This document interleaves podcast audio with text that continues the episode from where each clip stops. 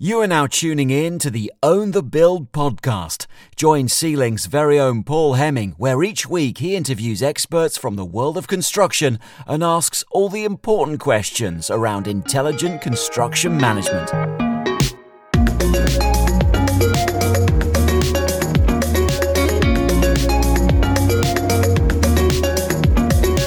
Hello, and welcome to episode number 60.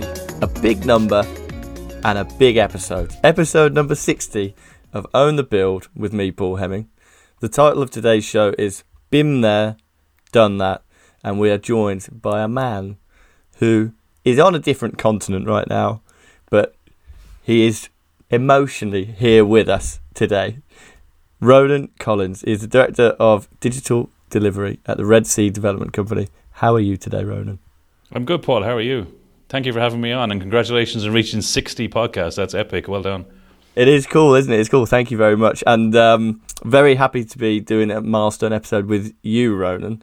Now, as our listeners may have cottoned on, we generally tend to record a couple of weeks in advance. So today, you'll be listening on the 28th of March, but today is actually the 17th of March. It's St. Patrick's Day. I had to bring an Irishman on which is always enjoyable. However, said Irishman, although he is wearing an Ireland rugby shirt, is actually a very long way away from the pub today. Where are you? I'm probably in the driest place in the world for St. Patrick's Day. I'm, I'm in Riyadh in Saudi Arabia, where alcohol is absolutely deemed illegal. So I won't be uh, finishing this podcast and then going off down the pub for a couple of quiet ones. It's uh, it's one of those it's one of those cho- choices in life where you have to uh, sacrifice certain things. And living in Riyadh, you have to sacrifice a pint and a, and a sausage sandwich. So, but it, the, there's so much other things going on here in Riyadh. It's it's it's worth the uh, payoff. And yeah, it's worth it. You know, you've probably had plenty of alcohol filled St Patrick's Day, so you know you can have it one off, can't you? Absolutely, yeah, yeah. One one won't hurt. indeed, indeed. And so Today's episode is called Been There, Done That. I'd love to say I came up with that title, but I nabbed it off you, Ronan. But we're going to be talking about BIM because that's something that you're very passionate about, see that you do a lot of talking about it. Before we do get onto that topic, can you, for everybody listening, just tell us about yourself, your experience, and how you ended up in Saudi Arabia today? Yeah, sure. So, uh, obviously, given the introduction, I'm Irish. I, I grew up in, a, in Sligo on the west coast of Ireland, and I spent the uh, formative part of my career in, in Dublin. So I studied in Dublin, did a degree in civil engineering, and then I spent about four years working for Arups in Dublin, and then got the urge to go traveling. So I went out to Hong Kong. So I did a I had a master plan when I was 26, do two years in Hong Kong, get out to Australia, do a couple of years in Australia, and then head back to the Green Island for a settle down, get married, buy a house, lardy lardy la. Di la. How did that Somewhere go? that didn't play out as, as planned, as, as, most things in my life don't play out as planned. Um, so worked for Arups in Hong Kong for a couple of years, which was fantastic. Worked on some really interesting projects, and then in 2003, I started my own business in Hong Kong. So I actually started a, a, a company which ultimately ended up becoming a BIM consultancy, but pretty much a, a consultancy working with contractors and engineers on, on major construction projects. And then I was in Hong Kong right through till 2015. Um, and the reason I left Hong Kong was to go back to Malaysia. My wife is Malaysian. We met in Kuala Lumpur back in 2000 in 2008 playing golf in Kuala Lumpur. We met. So really, she, she kicked she kicked my Did ass on the golf you? course. She kicked oh, my ass on the golf go. course, and she's been kicking my ass ever since. So so uh, so we went back to Malaysia in 2015 with my son. He, my son was born in Hong Kong. He's and he's a great character. He'll tell you where he was born. Uh, so he's half Irish, half Malaysian, and half Chinese, according to him, because he was born in Hong Must Kong. Must be one hell of an accent that he's. He's got a good accent, yeah, yeah. And then so we went back there. We worked on the. I worked on the metro in, in Malaysia. Worked on line two, building the the second metro in, in, Kuala Lumpur for the best part of four or five years for a company called Gamuda Engineering, one of the, one of Malaysia's preeminent construction companies. And I was the director for BIM there. And then we had COVID. We have a, a couple of things turned down in the economy in Malaysia.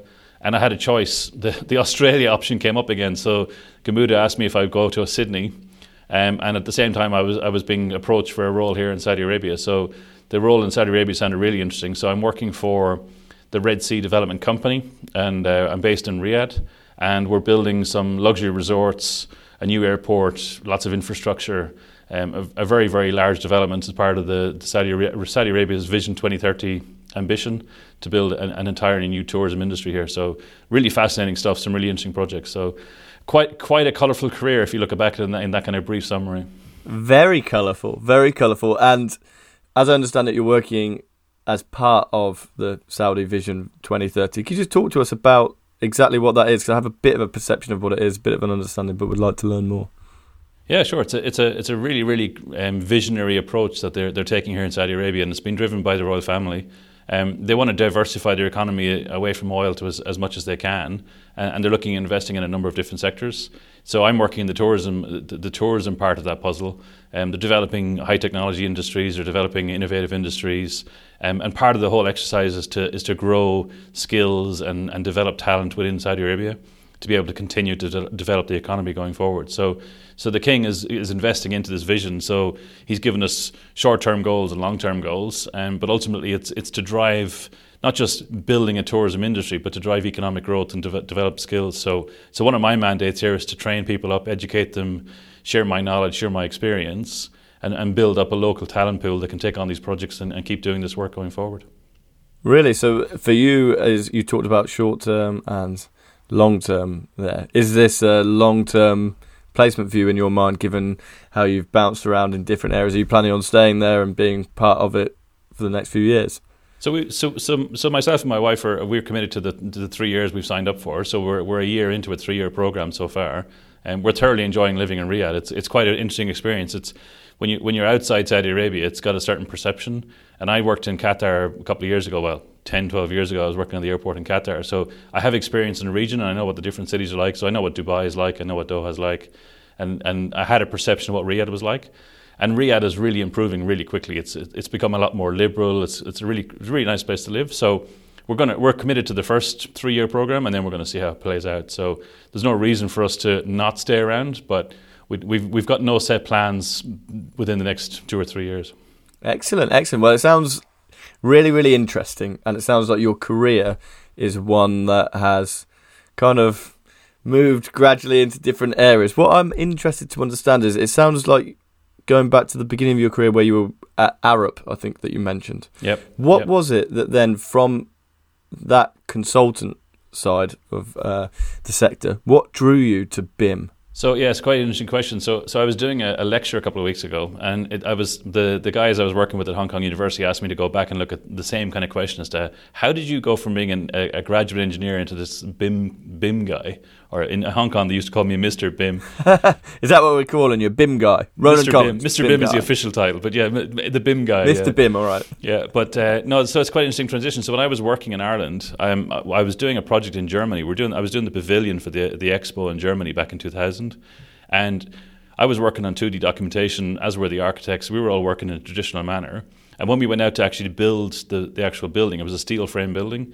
It went to a fabricator in Ireland, a company down in, in Carlow, Kilkenny area, and they were using a thing called Xsteel, which was the first time I'd ever seen 3D modeling. And it was fascinating to me.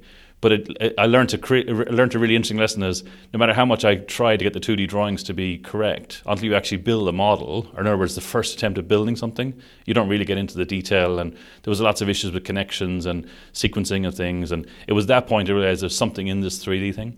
And then I went to Hong Kong, and Hong Kong was like, it was like a really interesting experience because they're building some of the biggest buildings in the world and some of the craziest programs but they were using some very traditional methods and they're, they're, getting approval in Hong Kong. You had to go through a very traditional process of people actually signing drawings, and so it was quite interesting to see this this kind of dichotomy between paper-based processes and then what the technology could do. So I knew then that I could do I could basically get a business going where I could build models and solve real construction problems. Um, what was interesting was in 2003 when I started the company.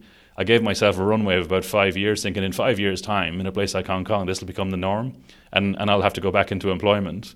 But I, I look back on what I'm doing now. What I'm doing now, nearly 25 years later, people are still trying to figure this out. So, so it's well, been really interesting. Yeah, it's been an interesting journey. Yeah, no, because um, so I was at university. Uh, I, I went straight out of school into being a trainee QS, and then went and did part time university. But that would have been in 2009. And BIM at that point had probably been around in everyone in construction's mind's eye for probably about a decade at that point, right? Yeah, that'd be about right. Yeah. I remember thinking, "Well, this isn't really that relevant today, but it's probably going to be really, really relevant tomorrow, isn't it?" But yeah. we're here 12, 13 years later, and we've had uh, podcasts here where we've talked about BIM, um, really interesting ones, and we still feel like it isn't quite impacting is probably the word I would use, impacting the entire sector as it as it quite could, particularly the SME sector.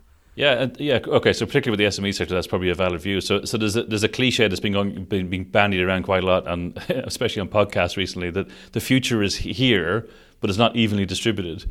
And I think that's what you're getting to. It's like so if you look at my career and you look at the projects I've done, I've I've been at the forefront of some of these technologies and some of these processes. Um, and by my very nature, I'm always pushing the envelope. So I'm always trying to get what's the next best thing and what's the best way of doing it. But then when you get a chance to go and talk to people and share your experience, you have to try and look at it from where they're sitting. And a lot of the SMEs, a lot of the smaller companies are working in very cost competitive environments. So they're having to win the work, they're having to be tight on their margins. And our industry is notorious for this. So not only are we tight on margins, but we're also a silo based industry. So you've got architects in one silo, you've got engineers in another silo, you've got the QSs like, like the guys that you work Contractors, with. Contractors, subcontractors. Got, yeah, so yeah. on and so on, right? And all of those guys are fending for themselves. So they don't have the ability to kind of cull together and work out how to do R and D together and, and really unlock these potentials. Definitely, because there's too much competition. So so if you get a big team working on a big project over a period of time, you can do things like we did at the MRT in Malaysia, where we unlocked a whole bunch of really cool things and really cool processes.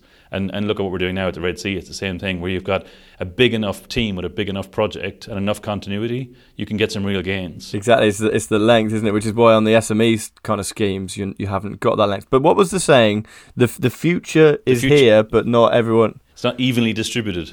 The future is here, but it's not evenly distributed. Now, you see, for all the listeners, you'll know that from my, my previous conversations on BIM, that's probably what I've been trying to say, but it just has never qu- come out quite so eloquently as that. I do like that because that's exactly how, in the SME world, I think we feel, whereby clearly there is benefit to be had. What is that benefit? We're not 100% sure. And then how impactful will it be if I spend, if I take that leap and spend the money to then see it deliver. Whereas if you're on project that is going to last for two, three years, or you're even on the Saudi Vision 2030, which you'd guess is 10 year project where you're going to variously um, use BIM, then it makes absolute sense. And that's uh, that's really one of the questions that we've been trying to answer when we've been talking about BIM on this show, Ronan, is how can it be something that is for everyone, not for just a few uh, at the tier one contractors? Yeah, it's a, it's a really complicated one. And, and having run my own business as an SME and, and having like 10, 15, 20, 25 people employed, I, I, understand the SME challenges and cash flow and trying to make ends meet and pay the bills. And it's a really tough one to figure out, especially if you're in a more traditional business like an engineering firm doing kind of bespoke projects like residential developments or all that kind of stuff. It's, it's a really tough one to crack in my experience, you've got to have first thing you've got to have is you've got to have a client that understands the benefits and is willing to pay a bit more of a premium to get people to do the work properly. So there is an investment required. Um, it's not about buying technology. It's not about buying particular software, if you like. But need, there needs to be an enabler there. So typically, what we see is if you have forward-thinking clients who can understand the overall benefits and are willing to not go for the, the cheapest fees and the and the hard bid work, then you've got some chance of unlocking it as an individual SME, it's very difficult to unlock it if you've got four parties in a project and three of them are basically doing it their way, and you're the only one that's pushing it. You're you're kind of pushing rock. You're pushing rocks uphill. So so what I was doing back in Hong Kong was I was spending a lot of my time and effort doing things like this, like podcasting, going on podiums, talking, and just basically broadening people's perspective. And I was really speaking to the owners and the investors and saying, "This is this is available." And and and what's interesting is they they're the ones that win. They're the ones that benefit but they have to actually be willing to not not necessarily pay a premium, but be willing to actually pay the right price. So so yeah, so it's a it's a it's a tough one. What I'm interested in, among many other things with you, Ronan, is what it is that drives you to be so passionate about it. Is it going back to that first project where you were in 2D buying steelwork and there was a big problem, which if in 3D would have saved you a lot of time, would have saved you a lot of money on that project. Is that something that happened where you thought it makes no sense to be doing things in 2D? We've got to be doing things in 3D. Yeah, pretty much. Yeah. So so yeah. So my, my driver is to get things done better. So so so I've always been passionate about how things get built, and and we live in a world where we've really got to get clued into how we build things more efficiently, how we do things more productively. Like one of the issues that we faced back in Hong Kong was an aging workforce. An issue that we face in Saudi Arabia is an unskilled workforce. An issue that we have U- both here. We have both in yeah. the UK. We have like a, a, lack of skill and an aging workforce, and you've got a high cost base. So, so paying people in the UK is a very expensive business. So, so there's there's all these issues in the marketplace, and all I can do is basically keep showing people the better way of doing it. I can't. I, have learned over the years I can't force people to make make changes. All I can do is show them the better way. And, and I've been fortunate enough to get involved in projects where, and, and it's not always the ideas that I come up with. I've I've learned from other people, and, and one of the lessons I learned recently is is I've got to champion the people around me and, and, and get people kind of the accolades around. It's all about people. It's not a software thing. It's not a technology thing. It's all about the people.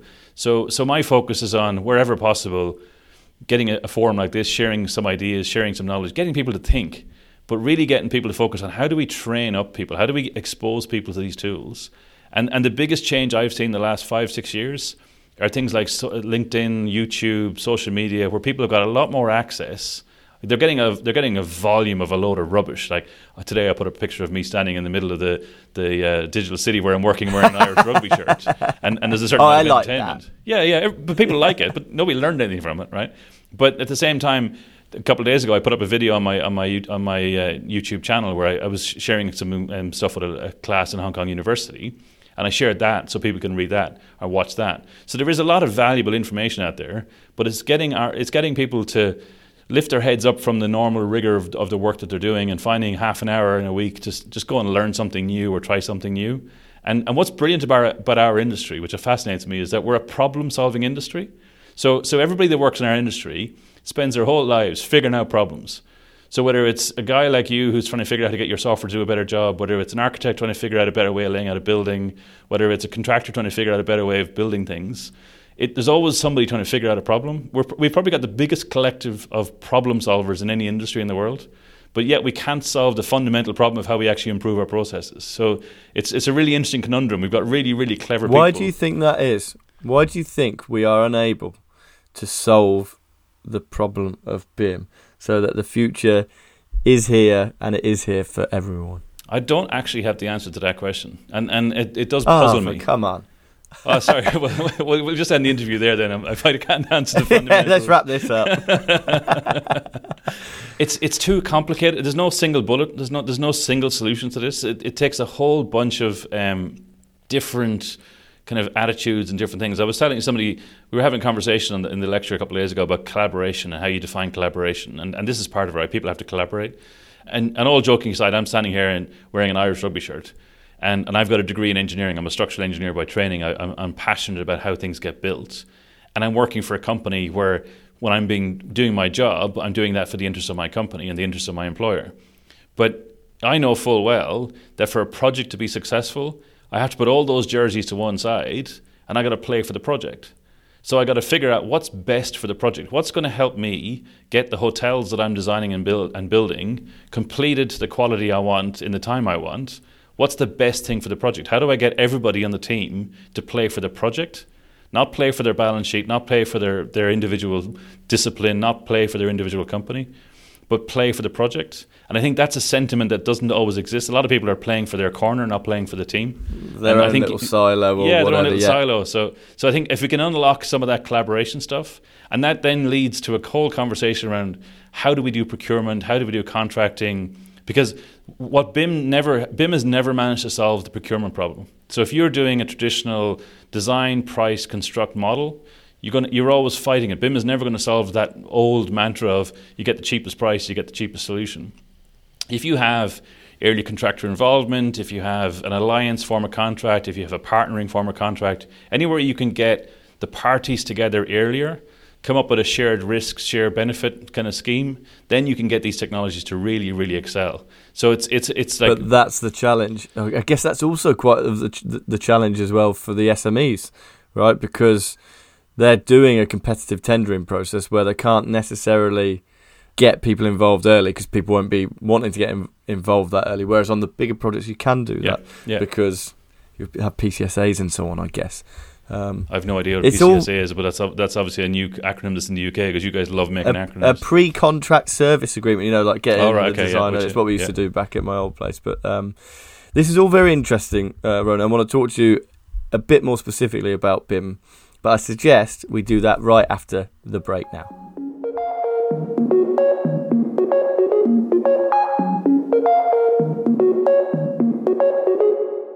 Hello, it's me again.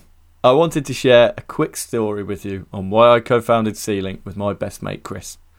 Chris and I, we're both QSs, and this is going to sound sad, but one night we were sat in the pub talking about subcontract tendering, and we realised the industry had a problem. Number one, procurement was too paper based. Number two, it was too time consuming, and every QS had their own unique way of doing things. And number three, perhaps most importantly, if you want to competitively tender, you need to know hundreds of the best subcontractors. We simply didn't. That's why we created C-Link. It's software to solve subcontract tendering. We wanted to remove these challenges and help the industry get better. So if you or someone you know tenders with subcontractors, you've got to see our software. Head over to our link www.get.c-link.com forward slash podcast to find out more. I will include it in the description box, so again, there's no excuses. Now, let's get right back to the show.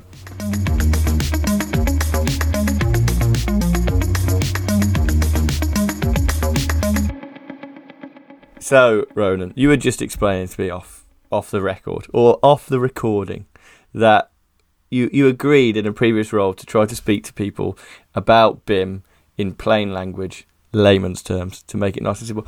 I would like it if we can do that for the rest of this conversation because my my technical genuine knowledge of BIM isn't where I can't Well, have let's a be honest. You don't, you don't want me calling you out on it. Basically, that's what you want. You want me to help you get through. What I'm saying is go minutes as much as I easy. On Go easy. Okay. Yeah, okay, exactly. Yeah, thanks Oh, for understood, thanks for making it nice and putting it out there.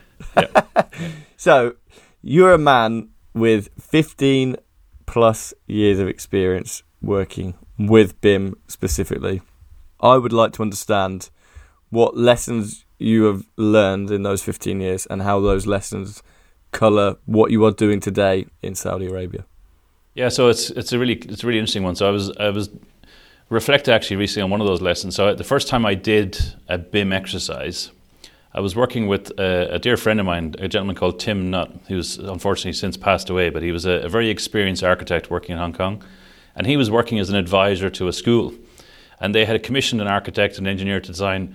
A, a, an auditorium for performing arts for the school, an absolutely beautiful piece of architecture, but in a very complicated location on the site. And Tim was a bit concerned about the quality of the coordination. So he said, "Look, Ronan, you- you're you're you're a young SME. Can you do this to kind of just like show me what you can do? And and this is the kind of work because there's patrons in the school. You'll get it'll do you the world of good." So I got my team together. We took took the drawings. The consultants didn't know that we had the drawings.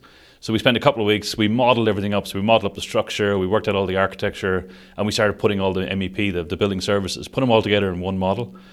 Now, this is back in 2004, 2005. So this is like the earliest days of BIM, and we weren't even using like modern tools like Revit. We were using 3D modeling tools. So I go to a meeting. First of all, I showed Tim what we were doing, and Tim thought this is brilliant. You're going you're to solve loads and loads of problems. Get to the meeting, and I spent two hours basically burning the entire design team to the ground. This structure is not going to stand They up. loved This- you for that, did they? that was the lesson learned, right? So that so basically they couldn't. They, some of them got up and walked out. Some of them were literally trying to hide under the table. And this is in Hong Kong, where the culture is never to lose face, right? So so I made two fundamental blunders. One was I basically burned everybody in one go. But the second thing was I, did, I wasn't reading. I wasn't exactly reading the room. So I'm normally pretty good at reading the room, but that day I got it horribly wrong. So it, it was. There's some of the people have never spoken to me since. So you can imagine how, how bad that session was, right? now it all got it all got fixed, and, and a lot of stuff that we raised were genuine issues that would normally have been raised in a, in a kind of a, an RFI, a request for information process with the builders. But the lesson learned there was don't use these weapons against the consultants and don't use these weapons against the contractors.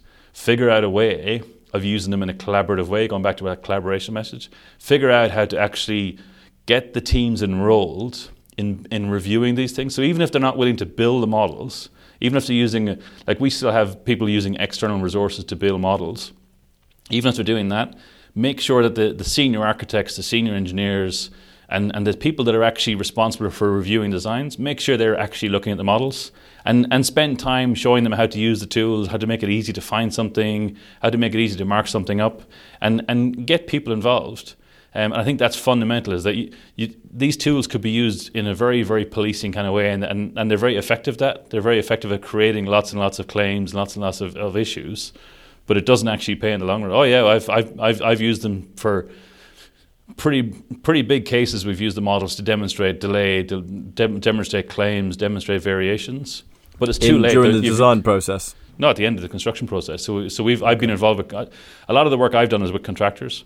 So, so you get in a, in a- get into a project where the designers will say, "Oh, we've done this, we've done that, we've designed this thing in 3D," and you look at the models and going, "You haven't really figured out the coordination. You've got the design, you can see the building in 3D, but you still haven't solved the coordination problems that we're going to have to solve to build it." And then and then they start changing things. So the smart contractors can actually use these tools to record change, record variation, to measure additional material, measure change, and then and then they turn around and, and going back to the earlier comment about we try and get the owners to buy into this process, and, and in a couple of cases the owners done just that. They said, right, we're going to specify these processes, we're going to write it into our contracts that the team are going to work in these tools, and at the end of the building they're getting these huge claims coming back from the contractor with hundreds and hundreds of images and, and, and supporting information from the models, basically with massive claims for variations. And, and they're going, what on earth has gone wrong? Why, why is something that was promised to me to help me out being used for me to get my checkbook out and, and, and, and it's hurting me badly? Really? Yeah, no, I can imagine that. And you touched on coordination there. Now, coordination with the design team, 2D or 3D, it's quite the challenge either way. How do how do you use BIM to improve coordination? So there's there's stages that you have to get through, right? So as you're designing, as you're developing a design, you're not going to be putting in all the fine detail of flanges and, and dampers and hangers and everything else. You have to know where you are on the journey along the design, and you have to try and get the design complete as much as possible. So if you can get the, the, the general building layouts figured out and you're not changing room sizes or floor levels or room layouts, then you can start adding in more detail and getting into the finer finer coordination issues where you can start looking at where the pipes are where the pipes are running, where the cable trays are going across. So coordination is a is an iterative game. Um, somebody actually described it once like carving a statue. So if you have a big lump of marble and you're trying to carve out a, a kind of statue of Paul, you start off and you shape out the head and the body, and then you figure out where the arms are, and, and then as time goes on, you add more and more detail. The, the challenge in our industry is that as you start to chip away at the, the detail of the face, the owner turns around and says, "Actually, you know what? I, I want him looking the other way."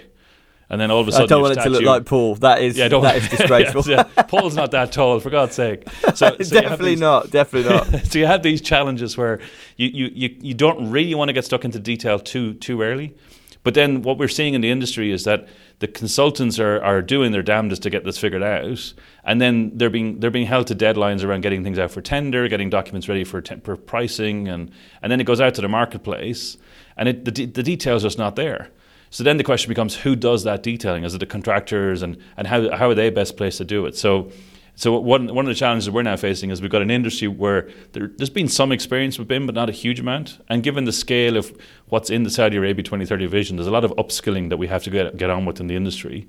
And it's not just about upskilling the architects and the engineers; it's about upskilling the subcontractors, like the mechanical contractors and the electrical contractors, because I ultimately the guys who know how to build buildings are not the design consultants it's the tradesmen. So, so if you ever want to see something, if you ever see, if you ever want to see how things get built, go and spend time on a site.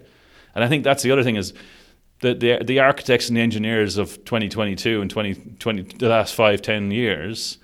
It's very it's very unusual for you to see an engineer with scuffed boots or, or dusty shoes, or, and even less usual for an architect. They, they seem to have kind of curtail themselves to office life and, and rely entirely on the on the contractors to get things done. It's not true for every architect, it's not true for every engineer, but of course, yeah.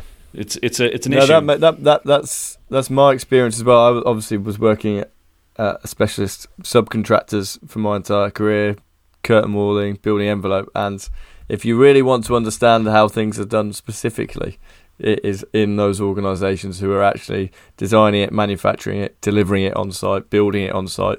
It's those companies that really know exactly how you do it.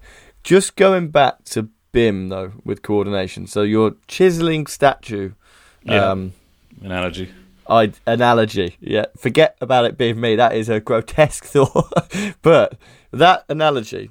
I know you like the idea, though. I know, I know you like the idea. I do, yeah, I do. I'm yeah. thinking about getting one in the house, actually. Um, but if th- that that analogy makes perfect sense to me, whether it's with BIM or without BIM, to some degree, how does BIM make it better? So it's a, it's a digital statue, if you will. So so the advantage in that environment where you have BIM, or where the where BIM has been sold as the advantage, is that you can start chiseling a lot quicker. And if there is a change, it should be quicker to make the change in the digital environment before it starts affecting the physical environment. So, so the promise of BIM has always been that you can do prototyping faster, you can do design change faster, you can create alternatives faster. But the irony of it is and and actually I looked at this recently. There was a, there was a video that was produced by one of the vendors back in 2001, 2002, and they were showing people rerouting ductwork and doing measurement on site and how quickly they could actually reroute the pipework and very clever stuff. And the, the, the proposition then was the same: was that they can reduce the drawing hours office, they can reduce the amount of time they were doing CAD files. The problem is that everybody bought into this idea that BIM was going to be quicker to prototype, quicker to make drawings. So in the in the cost competitive environment they all operate in, rather than actually investing the time into better quality, they just started chopping out all the hours. In 2001, 20 years yeah. ago, they started chopping out all the hours. So consultants started uh. realizing cut their drawing office costs in half because they can do the drawings faster. But the problem was that they cut the drawing office in half, but they didn't. The quality went down the drains as well because they didn't train the guys how to use the platforms and how to get the efficiency out of the platforms. So nobody ever managed to figure out how to unlock the double efficiency. But all the vendors were going around and said, "Oh yeah, we can cut your office hours in half." So, so this was the challenge, right? So, in terms of a statue, it's like a digital carving mechanism, um, but people get way too kind of excited about how many times they can do an iteration and and then you got things like parametric modeling and people plugging equations into things like Grasshopper and, and all these other elephants and rhinos and all these other software tools. And all they're doing is pushing, they're just pushing this, the, the stuff around, but they're not getting down to a final product that can be built. So yeah, if I go back to the design meetings that I used to sit in, where yeah, I, like I say, I was a specialist subcontractor doing the envelope, so they were always quite intense meetings whereby you'd have architect, you'd have M and E engineer, you'd have thermal, acoustic engineers potentially. There's a lot of consultants in the room, along with specialist subcontractor, main contractor. I was a QS. There would also be project manager, design manager for my business there. There'd be 10, 15 people in those meetings. And at times, what would be happening is people would be getting out printed drawings and like sketching on them and saying, oh, maybe we could do this, maybe we could do that, and debating it. Are you able to are you going to meetings now where that kind of thought and coordination is actually happening on the 3D model together? Yeah, it has to be. So if you if, if you're working on a project with Ronan Collins and you turn up at a meeting with paper drawings and, and you haven't looked at the model, you're you're already on the back foot. Uh, so, I will not be coming to a meeting with paper drawings. But no, but is that I know that's, that's it's, it's a model driven process. Eight, so, nine, so ten we, years, but we, we they have, were big we jobs I was working process. on as well. They were not yeah, they yeah. were not unfunded projects. They yeah. were big projects, big teams and big companies on them. But it just goes to show um, that that's still the mentality. Let me give you a better definition for BIM.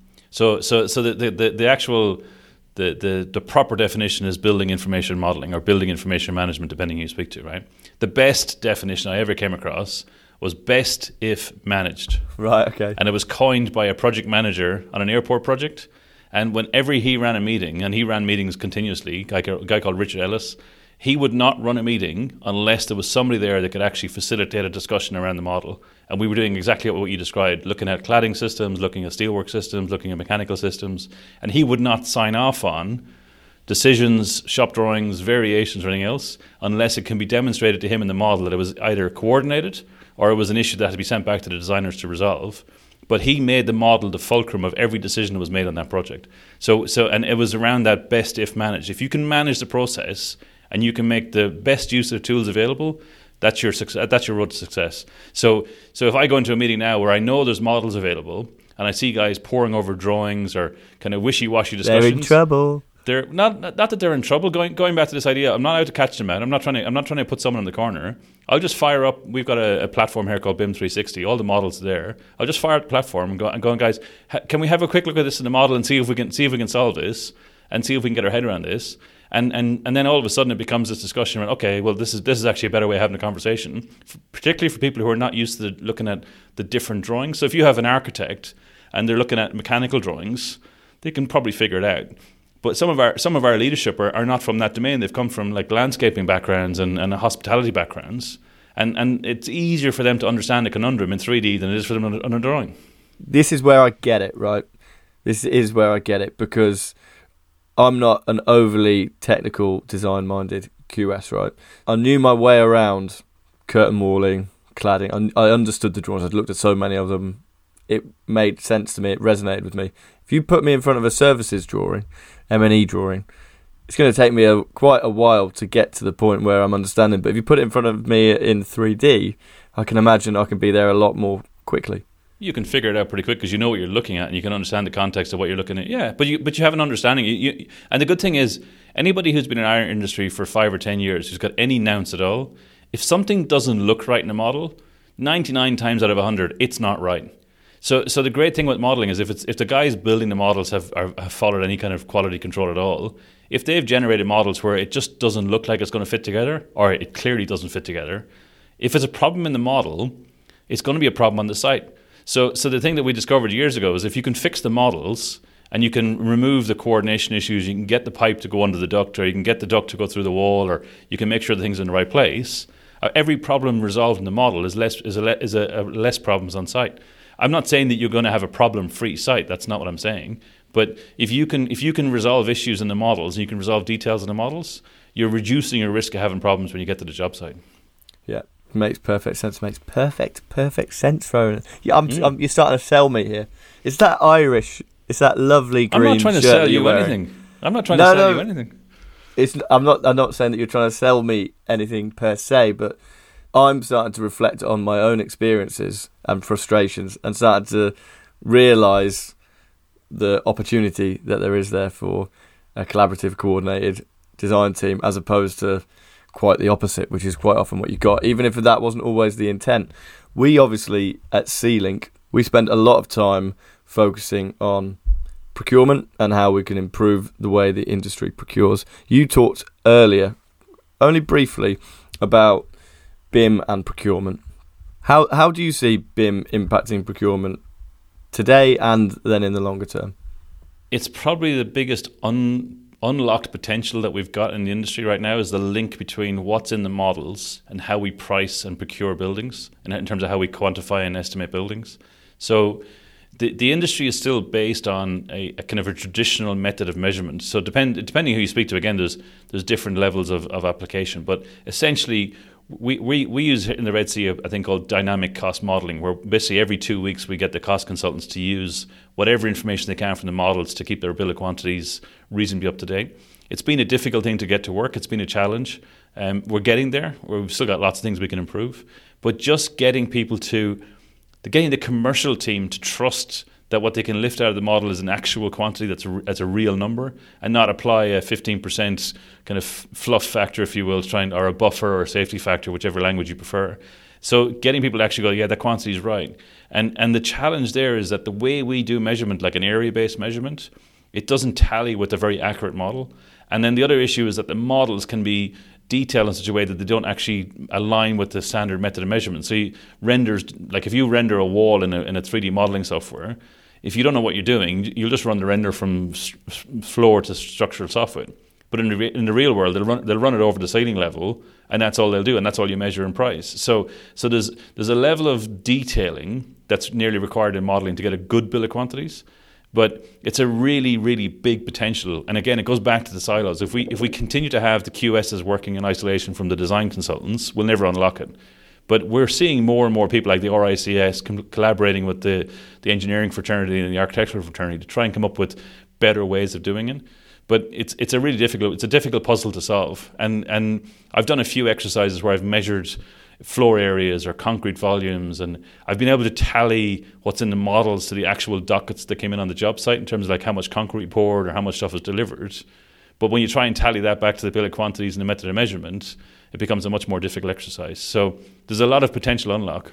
But so you have in the model, it says you've got X uh, cubic meters of concrete, you've got X square meters of cladding, or whatever it is. I'm guessing that that is relatively extractable data, but then it's relaying that to NRM or whatever as a standard method of measurement.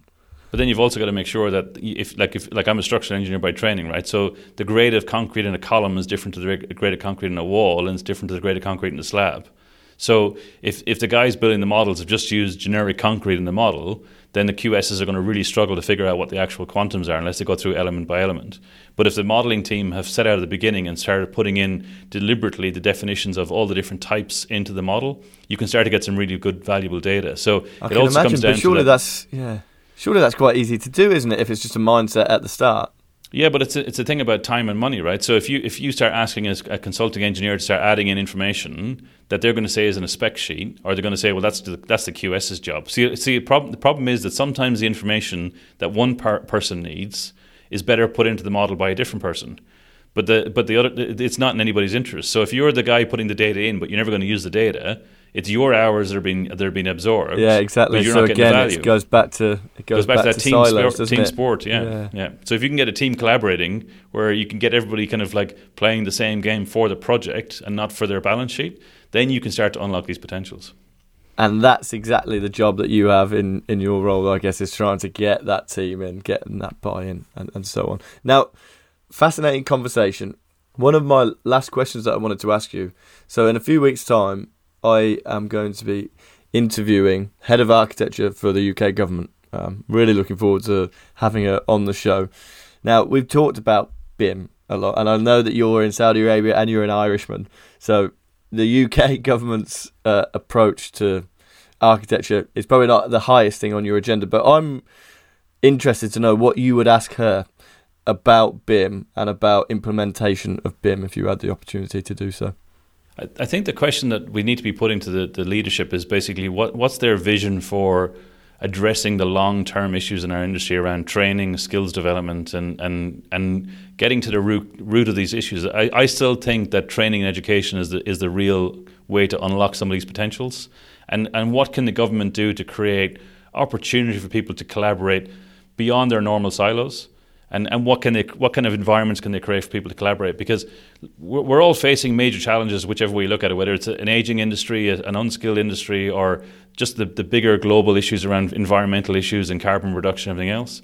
If we really want to unlock it, we need the governments and, and those agencies looking at the education and training and the skills of people. Um, we don't need them looking at software licenses and vendors and different types of technology. We need to look at the bigger picture and what is their plan for for skills, training, and education.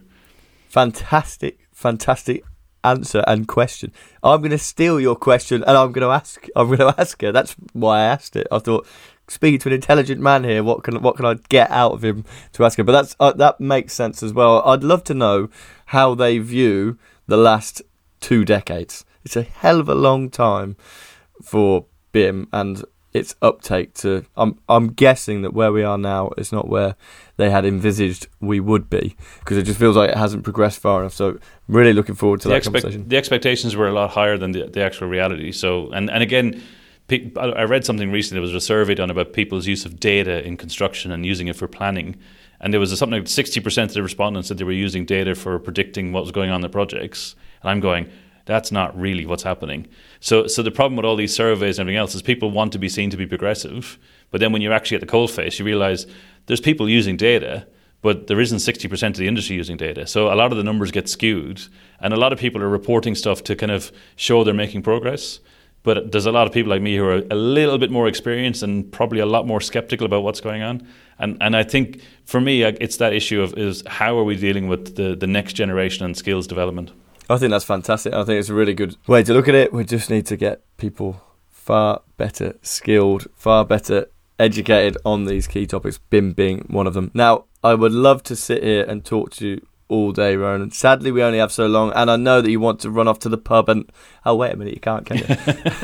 Yeah, I'm going to No, get in the been- plane and fly out of out of Saudi. It has been an absolute pleasure to have you on the show. I'll be sharing um, Ronan's details in the podcast description. And um, all that left to be said, Ronan, is thank you so much for coming on the show and happy St. Patrick's Day to you. Thanks very much, Paul, and keep up the great work. I, have I've been listening to your podcast the last couple of weeks, and you are doing an awesome job. And keep it up; it's, it's really good fun to listen to. Oh, thank you very much, Ron. That's very kind. And for anybody who is listening, it would be absolutely fantastic. Good for us. Um, helps us keep doing what we're doing. If you guys could leave us a uh, review, a rating, hopefully be five star. Definitely for this episode with Ronan, that would be great. And uh, we will see you next week. Thanks very much.